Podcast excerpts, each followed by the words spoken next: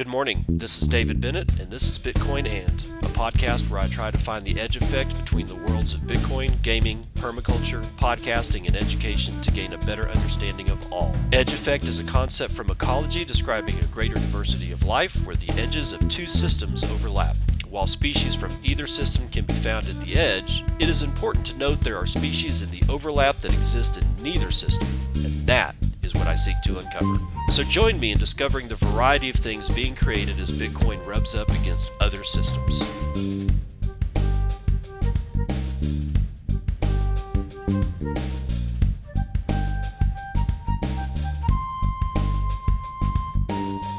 It is 9:41 Central Daylight Time.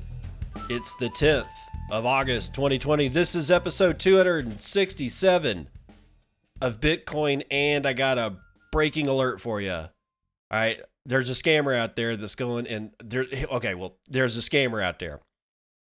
He goes by the Twitter handle at Dave Schwartz LTC.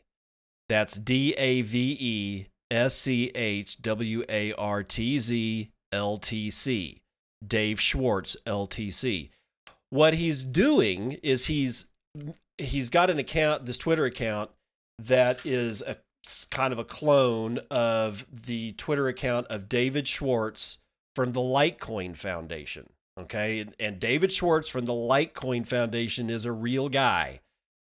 Uh, the whole reason this came up is that I got a DM from this Dave Schwartz LTC, which is not the guy from the Litecoin Foundation. And let's see, um, he basically just like said in my DMs, "Hi," and then I'm like, "Okay, hi back," and I look at his name and and fi- you know like trying to figure out if he's really from the Litecoin Foundation. Start immediately start running running the numbers, uh, TM on this guy and um, almost immediately figured out this is probably not the same dude. Okay, so here's the way his scam runs. After he gets gets you to kind of start chatting with him in DM, he'll ask you, "Do you trade?" And I, I'm just going to read you the the rest of the exchange that I had with the guy. Okay, I say never. He asks why. I reply, you have to be very, very good trader to not lose your Bitcoin. I'm not even interested in finding out if I am a good trader. Lol, he says. And then he goes on and says, How would you feel if I gave you the privilege to participate in a private trading project with the founder of Litecoin, Charlie Lee? By this time, I'm like, I don't even know what to do with this guy. I'd say I suppose I could take a, at least take a look, and then he gives me a Skype uh, address to go to. I didn't even click on it. I I whatever. And then he says, write him up on Skype, and he'll give you details of how it works. Don't fall for this stuff. I mean, you can hate Charlie Lee all you want, but what Charlie Lee is not going to do is he's not going to run some two bit scam like this. If you want to say Litecoin was a complete and total scam, that's fine. I'm I'm not going to stop you. I, I I don't know what Charlie Lee's impetus was in the creation of Litecoin, and I don't give a shit because Litecoin is a shit coin. But Charlie Lee is not going to be running this kind of crap. Okay, nobody from the Litecoin Foundation is is going to be scamming at this level of of scam nation. Okay, this is like two bit gumshoe private dick drinking Pepto Bismol and whiskey in a back alley kind of crap. Okay. Don't fall for it. So if you get anything from this dude at Dave Schwartz LTC, you might want to report that uh, that one to Twitter because he's running a scam. Next up, oh man, my whole Saturday night was just was it Saturday night or Friday night? I can't. Oh, yeah, I'm gonna say Saturday night was just a wash because I got into arguments with people from Ethereum. Ah, yeah. The, here's the whole thing in a nutshell. They cannot figure out how much Ethereum they have. So the some of the more heavy hitter guys in the Ethereum crowd have pivoted to start saying things like it doesn't matter how much Ethereum there is. And then all of a sudden, a whole bunch of people jumped all over that, including me. And because we're able to, you know, query our full nodes and then confer with each other and look at each other's number at a certain block height, and it's the exact same number. I talked about this on Friday. They can't figure out how much Ethereum actually exists, so they pivot. Okay. And the pivot was to it doesn't matter because my full node is is making sure the rules are enforced. Why would I need to validate the volume or the uh, amount of Ethereum that's in circulation? Okay, well that's just dumb. All right. Uh, but then they pivot again. Now the second pivot is really sinister. They're starting to say things like, "We can't know the supply of Bitcoin because there's it's just reached when we uh, hit the CLI or the command line interface and type in was it get transaction I can't remember what the what the command is offhand but there's a way that you can query and it will tell you what the last block was and how much total supply of bitcoin is in the ecosystem at in, at that at that block height. And several people have run that run that you know will run the same block height and come up with the exact same volume or the exact same number of uh, bitcoin that's in circulation. So the the new pivot is that we're not actually that's not actually a real number that we we can't really know either what uh how much bitcoin is there but but that it doesn't matter okay so they they they insert their first pivot point back into their second pivot point to, I don't know, I guess strengthen their argument that apparently you can go to a bar and as long as you have your wallet in your pocket, you can order as much alcohol as you possibly want without checking how much money is in your wallet. Because he's just going to trust you that your wallet is keeping the rules. No bartender or anybody else in their right mind is ever going to let you get away with that shit. You will put cash money down on the table every time you order a drink, and when you run out of money, then you can't get any more drink. That that protects the bar and the bartender from giving dumbasses alcohol that they can't pay for. But if you're a Matherian, no man, just as long as you have that wallet, just as it's it's it's validating. It's my wallet's validating. My full node my you know it's like it's bullshit. I am no longer in that in that battle. I can't do it. It turned my brain to mush very quickly. Don't let this don't let what happened to me happen to you. Guard your time as if it was all the bitcoin you own because they are just going to rip you off of your time.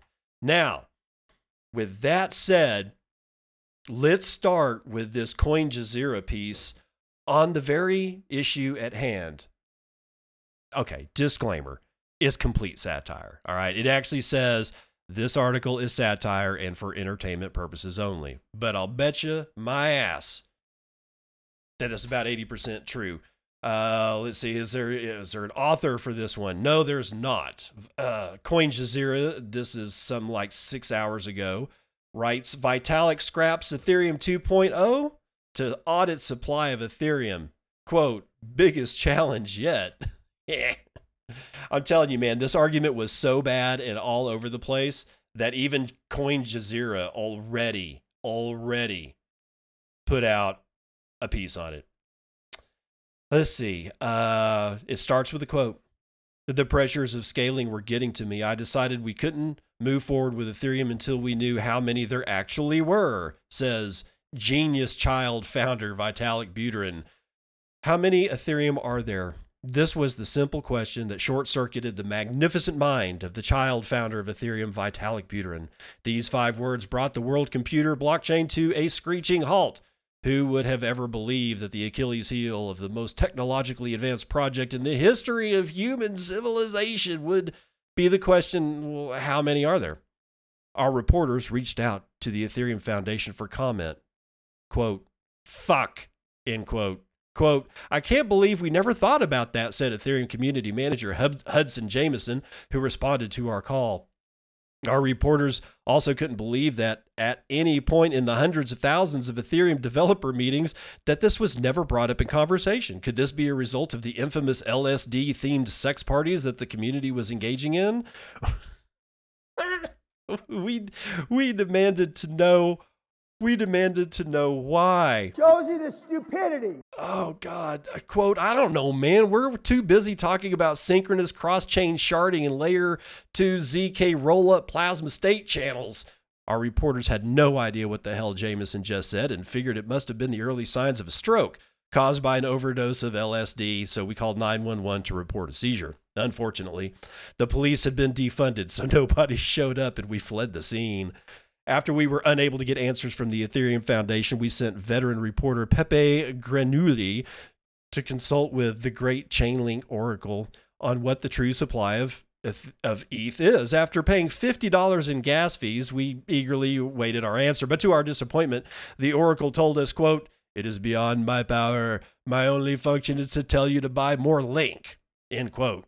And we got a nice little picture of Zoltar here. If you don't know what Zoltar is, well, I can't help you. Lost and confused, we decided we needed to go to the source himself, Mr. Buterin. To our surprise, Vitalik was in great spirits and was eager to share with our reporters his new vision of the Ethereum project. Quote, I'm a builder. I enjoy solving the world's hardest problems. Today, a new problem appeared before me.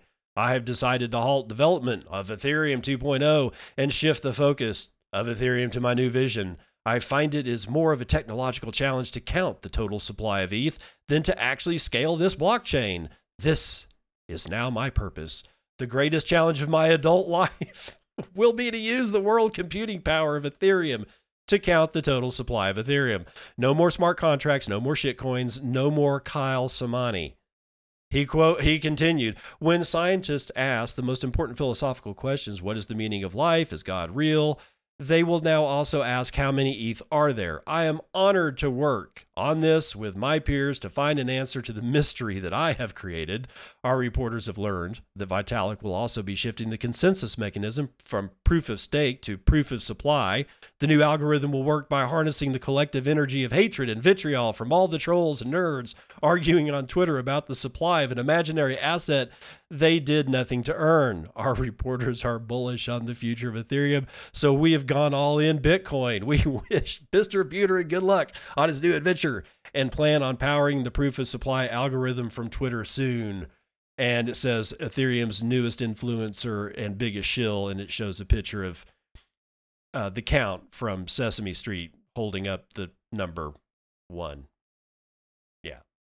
No, I'm serious. The, the the argument is that bad. It is absolutely that bad. It's worse than anything I've ever seen. Okay. Uh, let's see. Oh, crypto Instagram is becoming a thing, scams and all. This is from Leigh Cuen from uh, Coindesk.com. She's writing this one. When are you writing this one, Leigh? Oh, this one is actually from back from August the sixth. Not too terribly long ago, but we'll do it anyway. uh, the same type of crypto scams that plague Twitter are running rampant on Instagram in 2020. For example, there are more than 1.3 million Instagram posts con- using hashtag Coinbase, an overwhelming number of which display inauthentic behavior. Coinbase declined to comment on any past influencer campaigns with a short statement, quote, we don't have an active influencer campaign right now, end quote. Instagram isn't tackled specifically in the company's blog post about social media scams.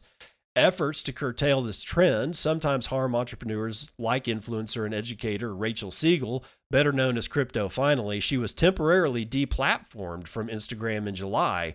For several days, she was among at least three real crypto influencers, all young women who temporarily lost access to their accounts. Quote, I think that the policies for banning over impersonation should be looked at. There are dozens of fake accounts impersonating me that are kept up on Instagram. I'm glad that they were able to reinstate my account but i but i believe new preventative measures should be taken to protect their users from falling victim to scams and impersonators. Banning the original creator just makes the problem worse siegel said. Along with siegel the argentinian influencer catalina was also suspended instagram spokesperson Raki wayne told coindesk excuse me the accounts were taken down unintentionally When the mistake was discovered, we overturned, end quote. To be fair to Instagram, it's clear COVID 19 fraud trends are outpacing current moderation practices. I've been impersonated on almost every platform, including Instagram, along with many Coindesk staffers.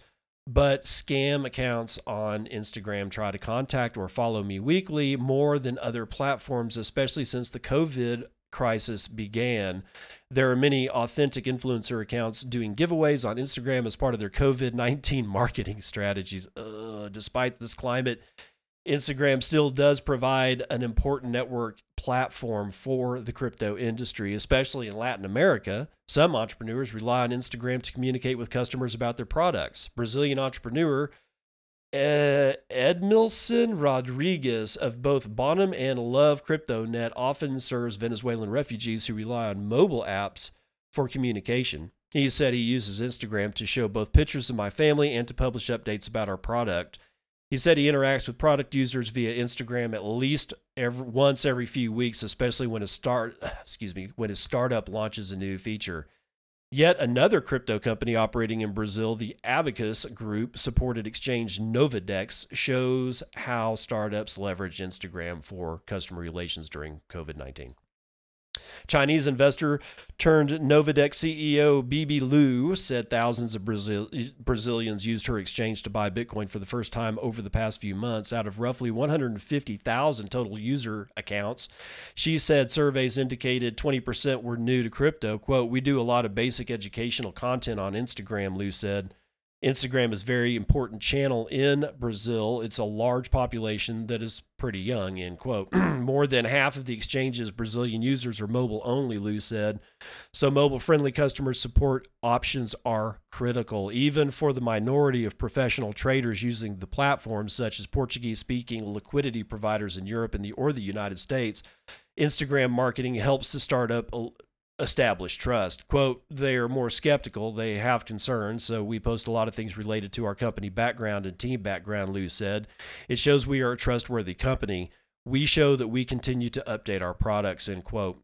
Indeed, the company is officially supporting opening support for European traders in August after months of limited onboarding to help boost liquidity and create complementary flow between institutions and the emerging retail market. This is why authenticity on social media platforms like Instagram, which is so difficult for moderators to safeguard, is a key factor in influencing cryptocurrency adoption patterns. Speaking to the global dynamics of crypto Instagram, oh God, where some users struggle to identify authentic accounts, Siegel said she hopes Instagram will create a new model for a more active effort to protect their users. Uh, all right, so that's the end of that it's I find it a little odd that Instagram is being uh, hit so hard because Instagram is Instagram's a, a it's not only a different nut to crack in being able to use, it's a difficult nut to crack.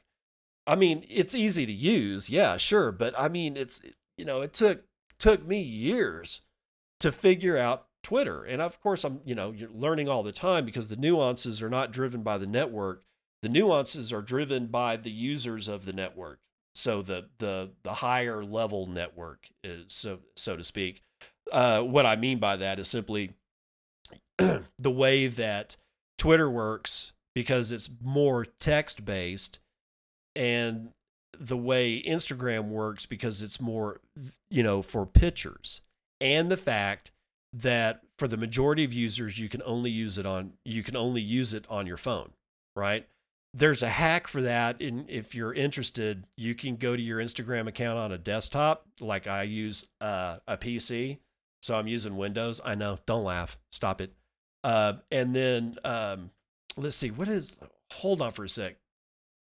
Yeah okay sorry about that. I, I wanted to make sure that, that i was telling you how to do this right. Go you know just pull up instagram.com log into your instagram account and you will what you'll see is that there's no way that you can post from your computer, which blows chunks, but that's the way that Instagram works, right? They always, it's always been for uh, sending pictures from your phone, right? And that's the way that that particular uh, overarching network of users, that's what they expect. That's how they use it. So it's a different deal. If you want the hack, go to your Instagram.com or go to Instagram.com, log in. Make sure you're logged into your account. Anywhere on the screen that's not on one of the pictures, just click or right click, go to inspect or control shift I. Doesn't matter. It'll get you the same thing. Once you hit inspect, it will bring up the sort of like a, the, it'll show you the code on the right hand side. It's a, a, a different environment. You still cannot post. So refresh with F5. And lo and behold, the little plus icon that uh, that you see on your Instagram on your phone works. There are some further limitations to it, but you can now upload pictures and actually type on a on a real honest to god keyboard to do your Instagram stuff.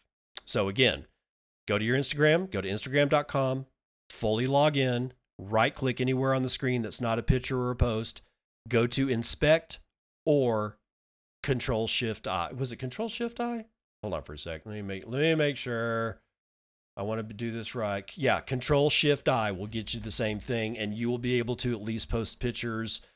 Um, I haven't had luck with video, but I'm probably doing it wrong or something like that. Anyway, that's just a little tip for you just just in case. So, yeah, be aware crypto scams are all over the place and now they're well, they're even on on um, um, Instagram. So, money reimagined. Warnings from an Argentine tragedy, baby.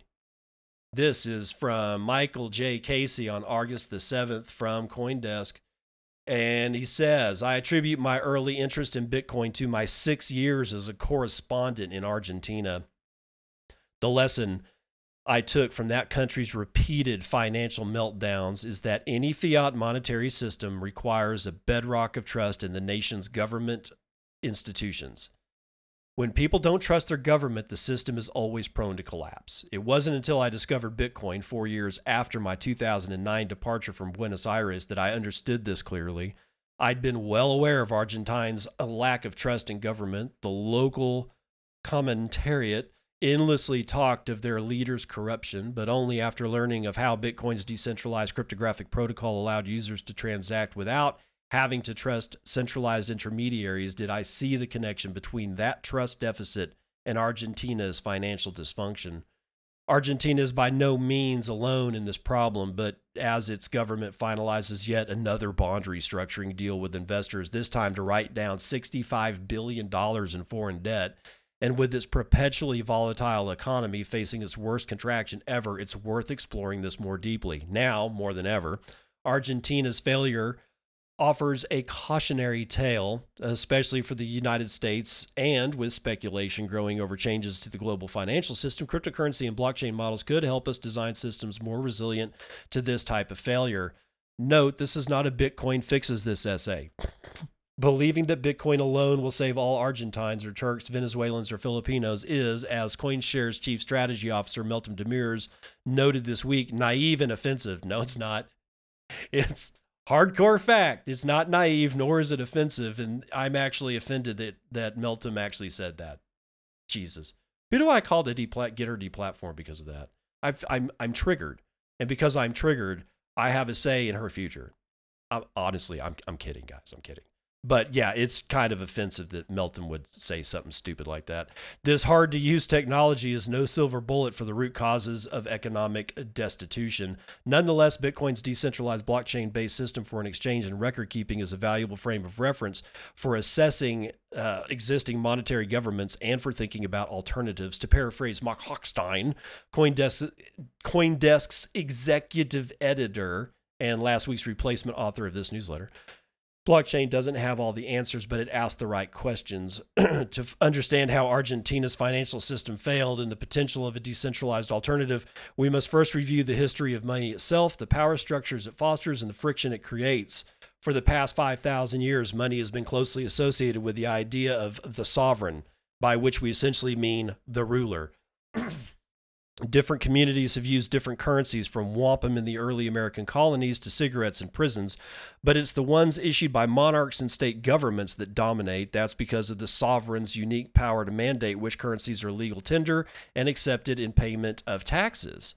In the 20th century, as the nation state became entrenched as the core realm of political power, national governments cemented, the, cemented their quasi monopolies as issuers of legal, tender currencies. This was done in coordination with banks, to which they granted exclusive access to central bank reserves, treating them as agents of generating, distributing, and circulating money. But while governments and their agent bankers could guarantee their currency's dominance, they couldn't control its value among users, who always found ways to sell an unwanted national currency for something of more lasting value gold or foreign currencies or goods they'd stockpile before inflation eroded their purchasing power. They would seek fiat alternatives when government exploited their unique currency issuing powers to pursue their own self interest.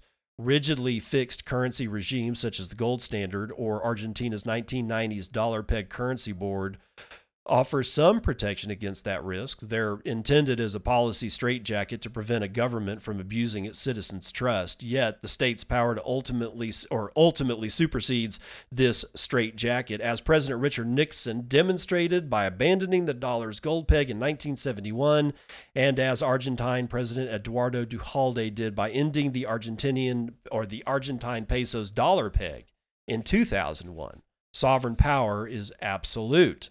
At the end of the day, a currency's viability hinges on the degree of trust people hold in their government. One could argue the United States' relatively solid economic performance since 1971 and Argentina's disastrous experiences over the same period reflect the comparative degree of institutional trust in each country's system of government. In Argentina, the trust breakdown manifests as financial and economic volatility, much like anywhere else that's prone to such boom bust cycles.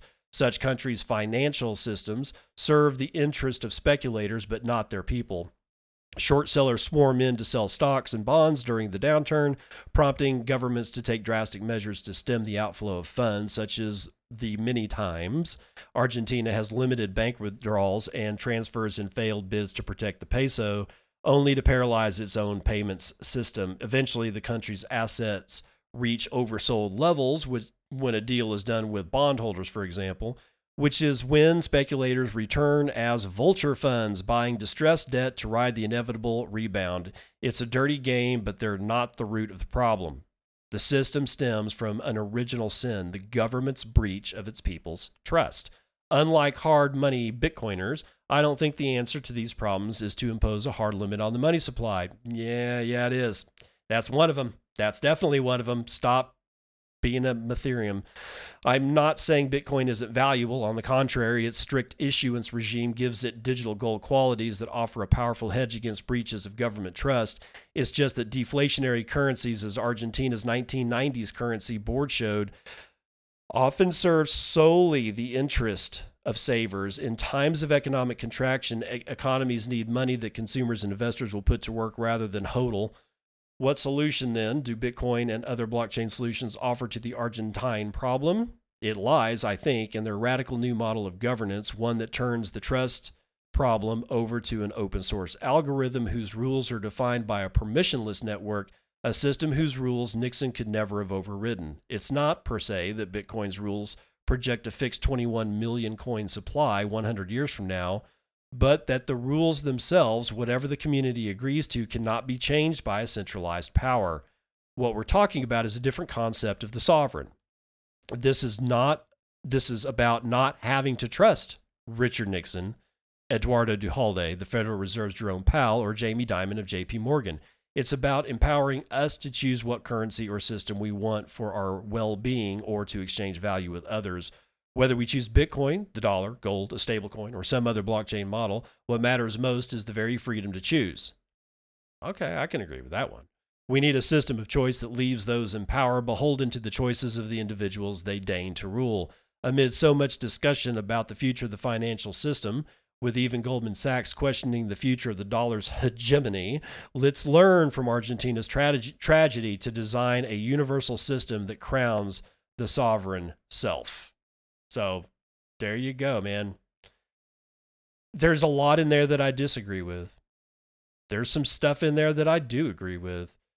The whole thing from Meltem Demirors, I don't get that one. I really don't. I mean, I don't think shitcoins are going to go away. That does not mean that I think any of the shitcoins have any real value.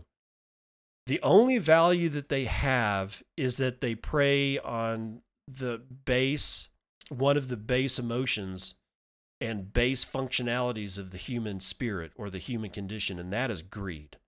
That that that interested or, or that that self interest, self preservation thing is part of greed. That's why greed exists, so that you know that you got enough, so that you can stay alive.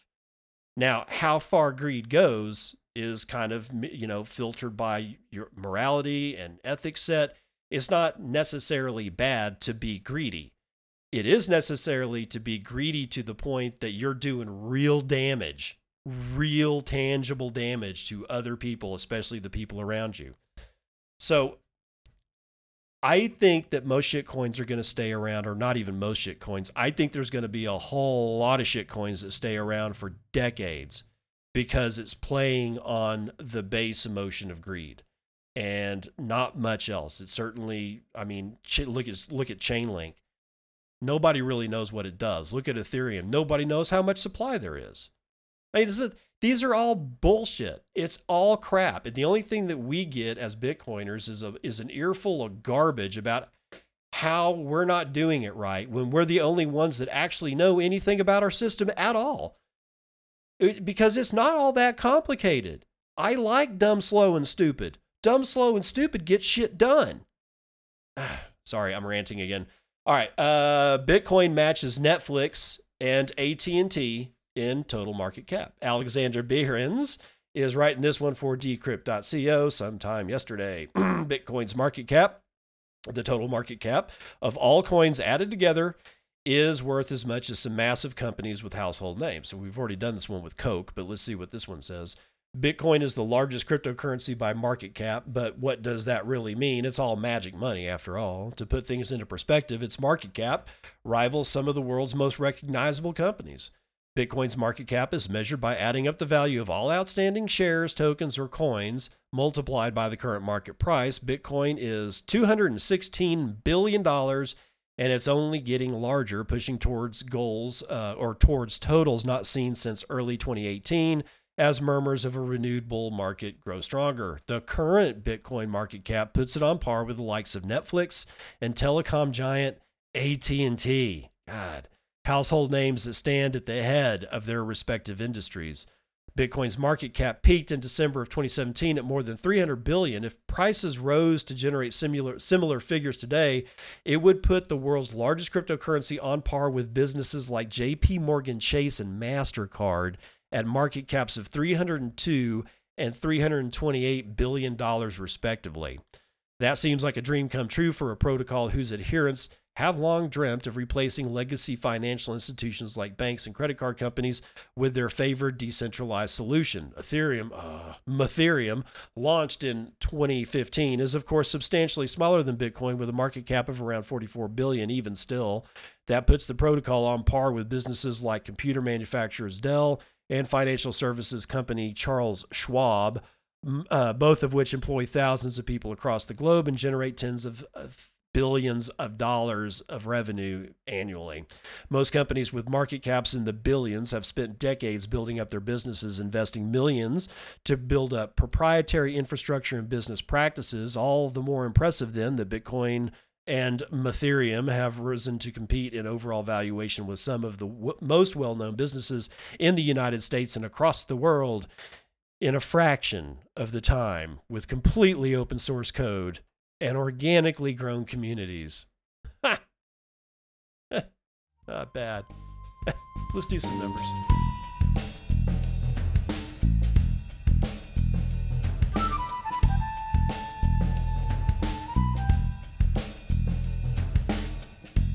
Major indices show meh.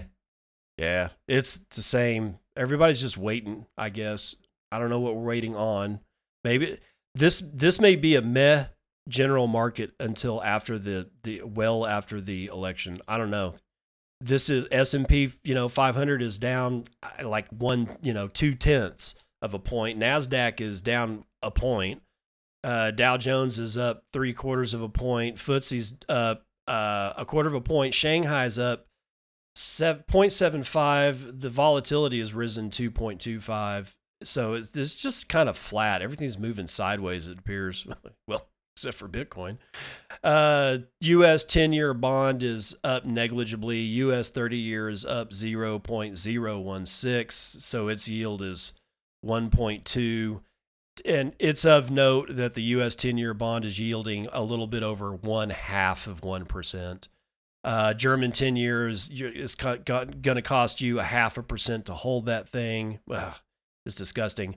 Oil up 1.72%. Uh, West Texas Intermediate crude for a barrel is going to cost you 42 bucks.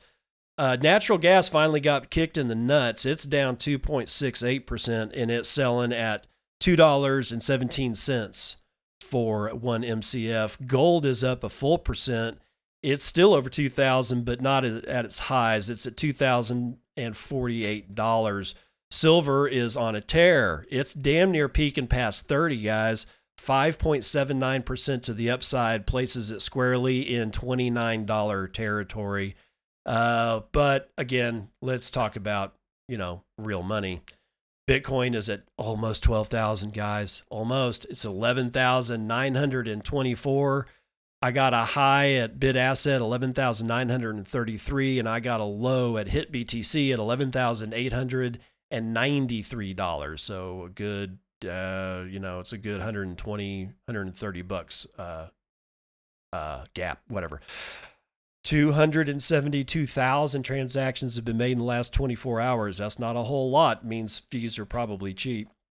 Uh, 12,000 transactions are being sent on average per hour only 830,000 BTC have been sent in the last 24 hours, and that gives us about 34,000 BTC being sent on average per hour, with 3 BTC being the average transaction value and the median transaction value at 0.034, and that's about $400. Block times are slightly elevated by 13 seconds. We are at 10 minutes and 13 seconds. Only 0.59 BTC have been taken uh, in fees on a per block basis and only 82 well actually that's a lot. 82.5 btc have been taken in fees overall in the last 24 hours. We have a bump in hash rate. 6.68% to the upside brings us to 127 exahashes per second. Ethereum at 395 bcash at 302 bsv at 224 litecoin at 57.8 Ethereum Classic at $6.93 and Dogecoin holding it at 0.0035.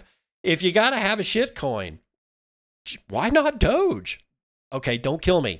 It's 52,602 transactions over the last 24 hours uh, knocks the snot out of Ethereum Classic. It pummels Litecoin's 43,000 and it's got Bcash in a rope hold at the side of the ring, 17,535. Why?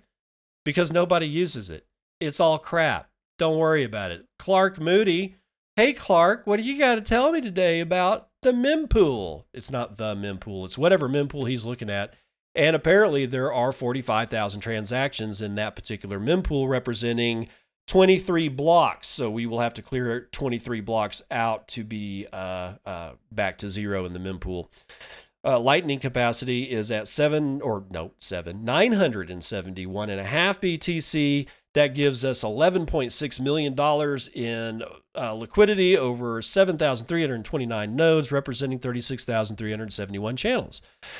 Tor network is bumped up a little, 44.8% of the Lightning Network is now Tor. That is 435.65 BTC. Um, and that's run over 2,149 nodes. So that's going to do it for Vitals.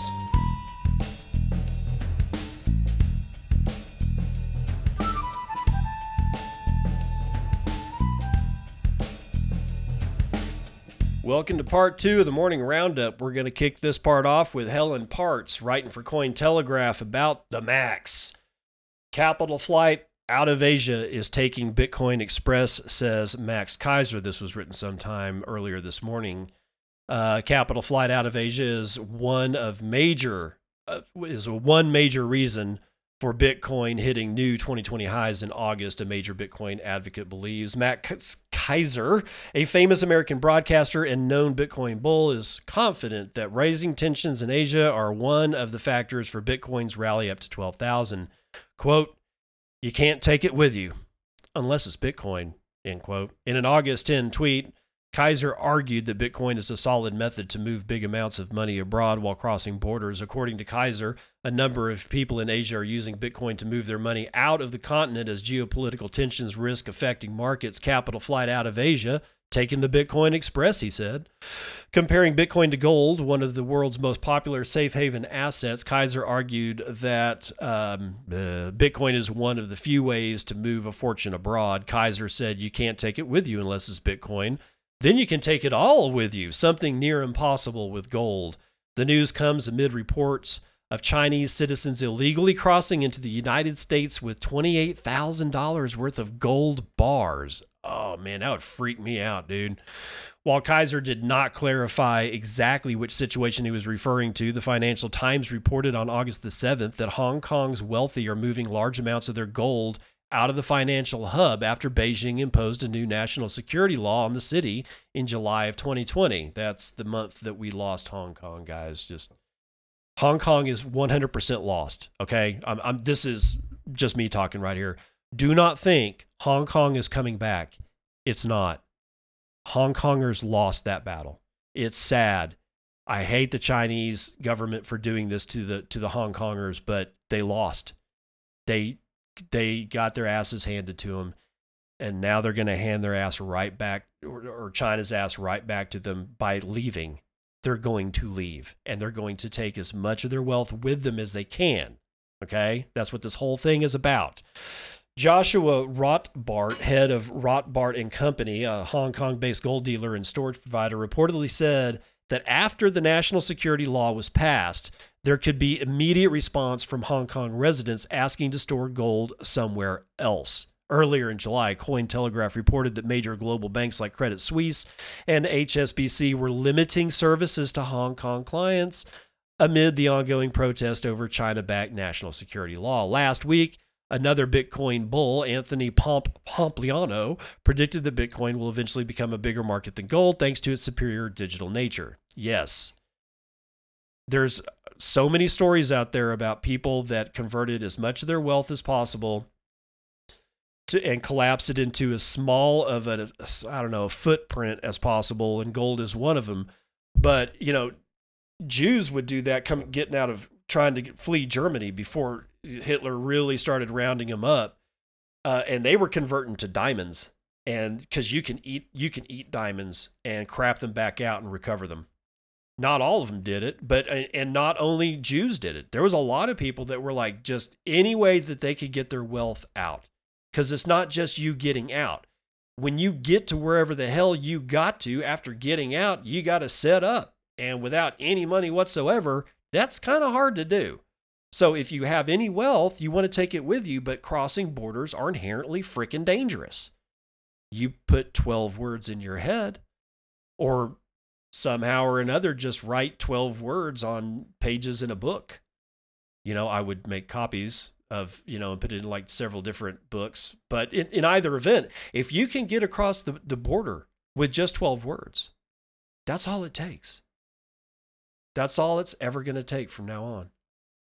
I use 24 words, but you know, whatever. Canadian weatherman Frankie MacDonald is bullish on Bitcoin. Yeah, he screams it all the time, dude. Cointelegraph's Turner Wright, uh, penning this one about six hours ago. Frankie MacDonald is the latest internet personality to use his platform to push adoption of Bitcoin to a seemingly new audience. Frankie MacDonald, an amateur meteorologist based in Nova Scotia, has recently been using his platform to talk up Bitcoin in his charismatic voice. In a series of tweets, Beginning August the 8th, MacDonald posted videos stating his view on the cryptocurrency to his 118,500 followers. The Canadian weatherman said that Bitcoin is worth more than the American dollar, taking viewers through the numbers if they owned anywhere from 1 BTC, uh, 12 grand at press time, and 10 million BTC or over 160 billion dollars at the time. The 36 year old YouTuber began making videos on his platform in 2009, which focused on meteorology in Canada and the United States. MacDonald gained momentum online, standing out with his unique style of forecasts. After seeing a video of MacDonald shouting Bitcoin on August the 7th, the crypto community has quickly picked up on the Canadian's charisma and turned him into a new meme as the token surged past $12,000. God, us and our memes. We'll turn anything into a meme. One of MacDonald's mantras featured in the title of his book and one of his songs is, quote, be prepared. He has yet to associate the phrase with the volatility of cryptocurrency. A number of high profile individuals not normally associated with cryptocurrency have been bullish on Bitcoin lately. After speaking with Pomp Anthony Pompliano on his July 1st podcast, comedian Bill Burr said he would be investing in Bitcoin for the first time. Podcaster and celebrity Joe Rogan has been using his platform to talk up the cryptocurrency to his more than 200 million listeners as part of his sponsorship with Cash App. Even online personalities with more of a connection to the financial sector are speaking out. Cointelegraph reported on August the 4th that Dave Portnoy enlisted the help of Gemini co founders Tyler and Cameron Winklevoss, the Winklevi, regarding Bitcoin. Portnoy told the twins he wanted them to explain Bitcoin in a way that I would understand they left out the part that he wants them in their rowing outfits, which still makes me kind of cringe, dude. Will this quantum computing breakthrough save Bitcoin and cryptocurrency? Let's find out. Daily Hodl staff writing for the Daily Hodl sometime yesterday. A new computing breakthrough may just save Bitcoin and cryptocurrency from powerful quantum machines that have the potential to breach public key cryptography. Let me stop right there for just a sec. If quantum machines break public key cryptography, Bitcoin is the least of your worries.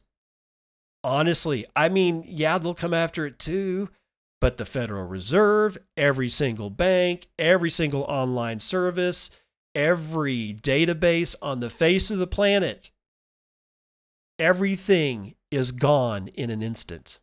They won't, I don't know if they'll be erased or just copied and, and used. I mean, but they'll all be compromised 100% right? So keep that in mind. If if if shit like this were to actually break out, we've probably got other problems than whether or not somebody figured out how to I don't know get my key or or, or break my break my key my wallet key. I don't know. It's it's I think that this is a boogeyman. I don't think it's something that we shouldn't be interested in at all by all means, let us move forward and, and think about how to, you know, make cryptography work in a quantum computing age. But I, I sniveling and losing your shit over it and having heart attacks and strokes about it, probably not the most helpful thing in the world. Let's continue. Researchers are following the development of a new measure known as lattice based cryptography that promises to make crypto technology more quantum proof, reports MIT Technology Review. Lattice based cryptography may neutralize the massive computational capabilities of quantum computers by hiding data inside complex geometric structures that contain a grid of infinite dots that are spread across thousands of dimensions. Oh, oh my, that sounds scary. The security measure appears to be virtually impenetrable, even with the use of powerful quantum computers, unless one holds the key. The emergence of quantum computing machines has grabbed headlines over the past few months as the technology poses a threat to cryptographic algorithms that keep cryptocurrencies like Bitcoin, as well as the internet at large, secure. The World Economic Forum explains how quantum computers can break current standards of encryption. Quote, the sheer calculating ability of a sufficiently powerful and error corrected quantum computer means that public key cryptography is destined to fail and would put the technology used to protect many of today's fundamental digital systems and activities at risk end quote MIT Technology Review says that while the current iterations are not yet ready for implementation, the solution is promising, especially as a post quantum future is fast approaching. Ripple, Ripple, Ripple CTO David Schwartz says he believes developers have at least eight years until the technology, which leverages the property of quantum physics to perform fast calculations, becomes sophisticated en- enough to crack the cryptocurrencies. Quote, I think we have at least eight years. I have very high confidence, because you're a con man, that it's at least a decade before quantum computing presents a threat, but you never know when there could be a breakthrough. I'm a cautious and concerned observer, I would say, no, you're a freaking scam artist and you're dumping your shit on retail. Please stop. Nobody needs Ripple. Oh, Bitcoin matches Nef. Oh, I already did that one, didn't I? Oh, okay. Let's end it with this one. Uh, this is oh wow, I'm only 50 minutes in, so we'll we'll see how this uh, works out. I I needed to put the show together in kind of a fast way today. I got to take uh, my son's ear is hurting him, so I got to take him as fast as I can.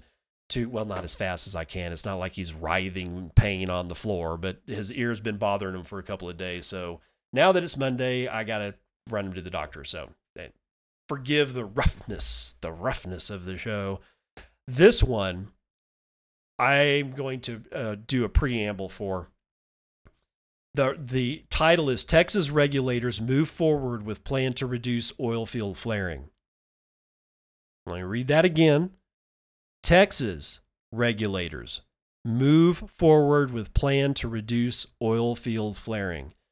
If you did not know this, okay, because there's been a lot we've as you know, if you're a Bitcoiner of any age whatsoever, then you've probably heard about Bitcoin mining going and trying to find the cheapest energy sources ever. Like, it, and it will continue. Bitcoin will be the pioneer on finding or developing the cheapest energy available. It will not be uh, Atmos energy. It will not be Shell. It will not be ExxonMobil. It's not going to be any of these guys. Texaco, the whole ball of wax. They don't give a shit. They're, that's they they know how to punch holes in ground and get shit out of ground. That's what they know how to do. It's going to be Bitcoin and the people behind it that figure out all the alternatives. They did a little bit with solar. They got a fair amount with wind energy, but it's going to be the Bitcoin people that really blow apart the way energy is thought about over the next two or three decades. It, it will be Bitcoin. So if you didn't know, Texas does not require there there are no requisites on flaring natural gas in West Texas. There's some a little bit of there's a little bit of like I don't know lip service that you pay for it, but by and large, it's not like you're it's not like Colorado uh, or New Mexico or possibly West Virginia or you know or Virginia. Yes, they they have oil and gas. There's a lot of shale over there in the Virginias.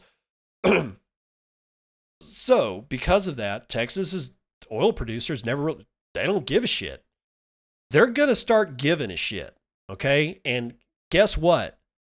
I don't think this is to go away. I don't think the oil and gas lobby groups are going to be able to get past what what Texas wants to do because right now there's quite a bit of socialism and communism going on at the state government and in the governmental institutions. And this one is probably going to be done by the uh, what's called the Texas Railroad Commission. Don't ask, but they regulate all oil and gas in the state of Texas. I know it's the it's the Railroad Commission, probably to do with the fact that most of the um, all the uh, what do they call it surveys of land surveys where you find out where the boundaries are and stuff. Most of all of the surveys that were done in Texas were performed by by either railroad companies or commissions or whatnot. I think that that's what happened. Is it just over time it just became the oil and gas regulator because it was always part of oil and gas from the very beginning. Anyway, we don't require it. We are probably going to require it, which guess what? Opens up a huge amount of opportunities for Bitcoin mining in West Texas because the regulations weren't here, that would have been a much harder sell to West Texas oil and gas producers. But now they're going to need flare mitigation. And if flare mitigation, they don't give a shit how you mitigate their flare. They don't care. They they don't care. They're going to pay for it anyway. Okay? So two things are going to happen. One, they're going to pay for flare mitigation. Two, they're going to find the gas wells that would cost them the most to mitigate the flare, that they're getting the least amount of revenue on, and they're going to shut them in unless we give them a reason to keep them open. Because jobs will be lost for, from this if there's nothing that if there's no if there's no outlet, okay, if there's no pressure release valve on this, even more people in the oil and gas industry in West Texas are going to lose their jobs because of this shit. So, enter things like Layer One Official, uh, Great American Mining, Steve Barbour, uh, a couple of other people. Uh, I think Steve Barbour is upstream. I can't remember if that's the name of his outfit or not. Uh, still banned on Twitter though for some reason. I'm not sure. Anyway, all all of these companies have something to do with going out finding cheap ass gas. Great American or Energy, Great American Mining is one of the companies, and Steve Barbour is one of the people that are looking for uh, the ability to apply flare mitigation in the oil field and sell it as a service, and then generate Bitcoin for the uh, Bitcoin for the company on the other end. Okay, so there's the preamble. Let's get into what this article actually says. It is from courthousenews.com. And uh, clearly, it came across my desk because Marty Bent, who works for Great American Mining, uh, yeah, yeah, that's how I got a hold of it. Texas regulators on Tuesday moved forward with proposed administrative changes that are expected to become part of a broader effort to tackle the years long problem of oil field flaring, where companies burn off excess natural gas into the air before the coronavirus pandemic gutted global oil demand and decimated the United States oil industry as a result, high levels of flaring in Texas oil fields had long frustrated environmental groups and even some within the industry.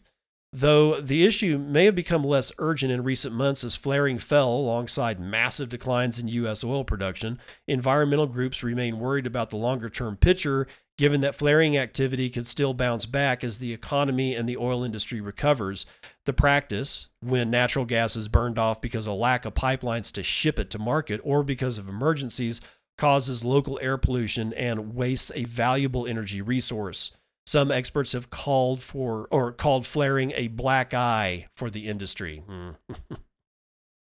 Probably worse shit than that. At a virtual meeting Tuesday, regulators with the Texas Railroad Commission, yeah, that's what I figured, which oversees fossil fuels, not railroads, moved moved to vote voted to move forward with proposed changes to the administrative form that companies have to fill out when they want to flare gas beyond what's typically allowed. The commission plans to take public comments on the proposed changes for 30 days, with a final vote expected later this year. Under the proposal, companies seeking to flare gas for an extended period of time uh, would face a more detailed application form than the one that's currently used. Companies would have to offer more thorough justifications for why they need to flare, for starters, while the commission could would closely track the locations of where the extended flaring occurs. At Tuesday's meeting, one railroad commission staffer said the new version of what's called the statewide Rule 32 exception data sheet would lead to less flaring. Quote, if adopted, the proposed data sheet would reduce the duration of administrative flaring exceptions in many circumstances, said Paul Dubois, the Assistant Director for Technical Permitting within the agency's oil and gas division. The proposal stems from the recommendations developed at the regulator's request by a coalition of pro industry trade groups. In June, the groups released a report outlining a variety of steps regulators could take to reducing flaring, including measures the report said would encourage operators to flare less for less total time and to seek and develop alternatives. Dubois said the changes to the flaring form would give companies incentives to voluntarily deploy flare reduction technology, aka Bitcoin. Bitcoin. God, just say it. Say the word sorry, critics remain skeptical about the proposal and responded Tuesday with calls for the Railroad Commission to do more. Please regulate the living crap out of me. The Texas chapter of the Sierra Club slammed the proposal as lackluster, noting that regulators also approved about 30 requests for extended flaring at Tuesday's meeting at the same time that they moved forward with an effort to reduce flaring. This surprises you? Quote, better data and documentation is a good thing, but the commission should listen to companies. The public and legislatures are legislators calling on a much bolder approach to actually reduce pollution that has impacted communities right here in Texas. Cyrus Reed, an advocate with the environmental group, said in a statement. The Sierra Club also pointed to a letter uh, a group of Democratic state lawmakers sent the commission ahead of Tuesday's meeting, urging the regulators to come up with a plan to end routine flaring in Texas. Colin Leyden, An advocate in the Environmental Defense Fund described the proposed changes as limited improvements, but also pushed regulators to take further action. The EDF has worked alongside some of the industry to reduce flaring. Industry is quickly moving to a reality where zero routine flaring is the expected operational standard. The Commission needs to commit to ending routine flaring by 2025, define interim targets, and stop granting long term flaring exemptions like the 30 we saw approved today. During Tuesday's meeting, Dubois cited Railroad Commission data showing that flaring activity in Texas has fallen dramas- or drastically over the past year, but mostly during the pandemic. From June 2019 to May of this year, the total volume of gas flared acro- across the state fell 82%. Damn. Dubois said, while the rate of flaring fell by 79%. What? Okay. The rate is the ratio of gas flared compared to the amount of all gas produced. Dubois said two thirds of the drop in flaring rates happened just between February and May. The rate of flaring has declined more than the rate for oil, oil and gas production, he said, cautioning that the causal factors are not known. Oh, God. The rate of flaring being reduced by 79% is highly significant when you consider, at minimum, more than one third of the reduction came before the curtailment of production in response to the pandemic, said Todd Staples, president of the uh, trade group Texas Oil and Gas Association. Still, the EDF has pointed to more recent evidence from satellite surveys that flaring activity is already on the rise again as oil prices have recovered to a more favorable level.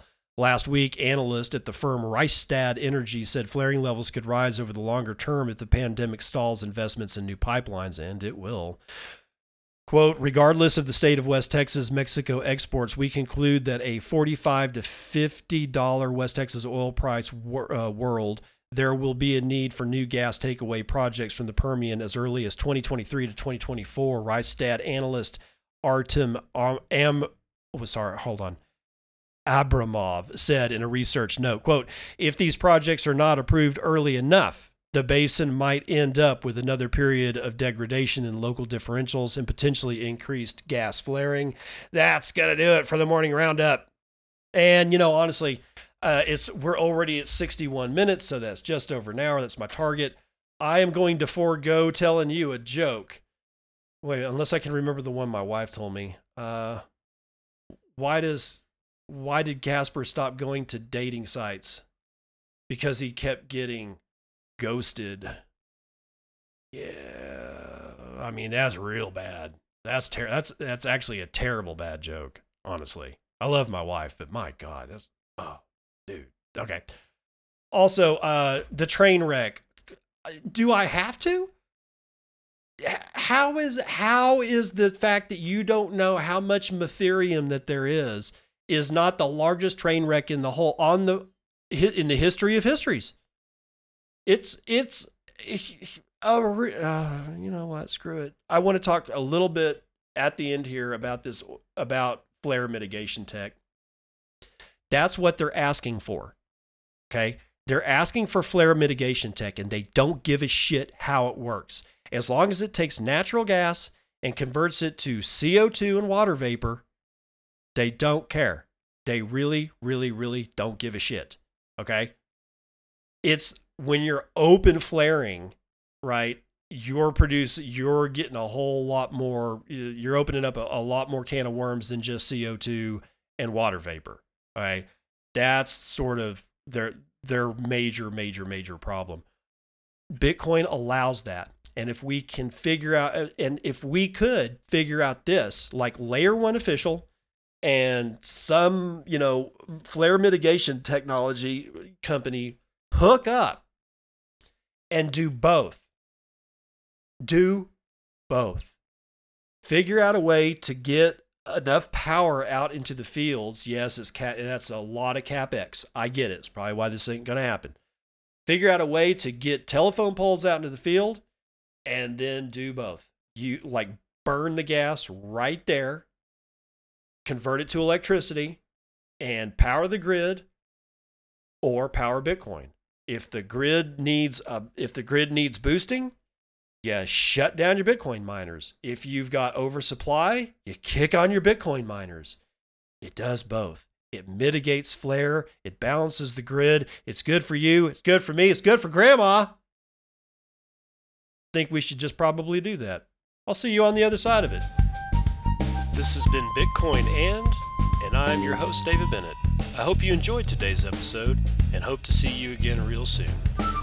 Have a great day.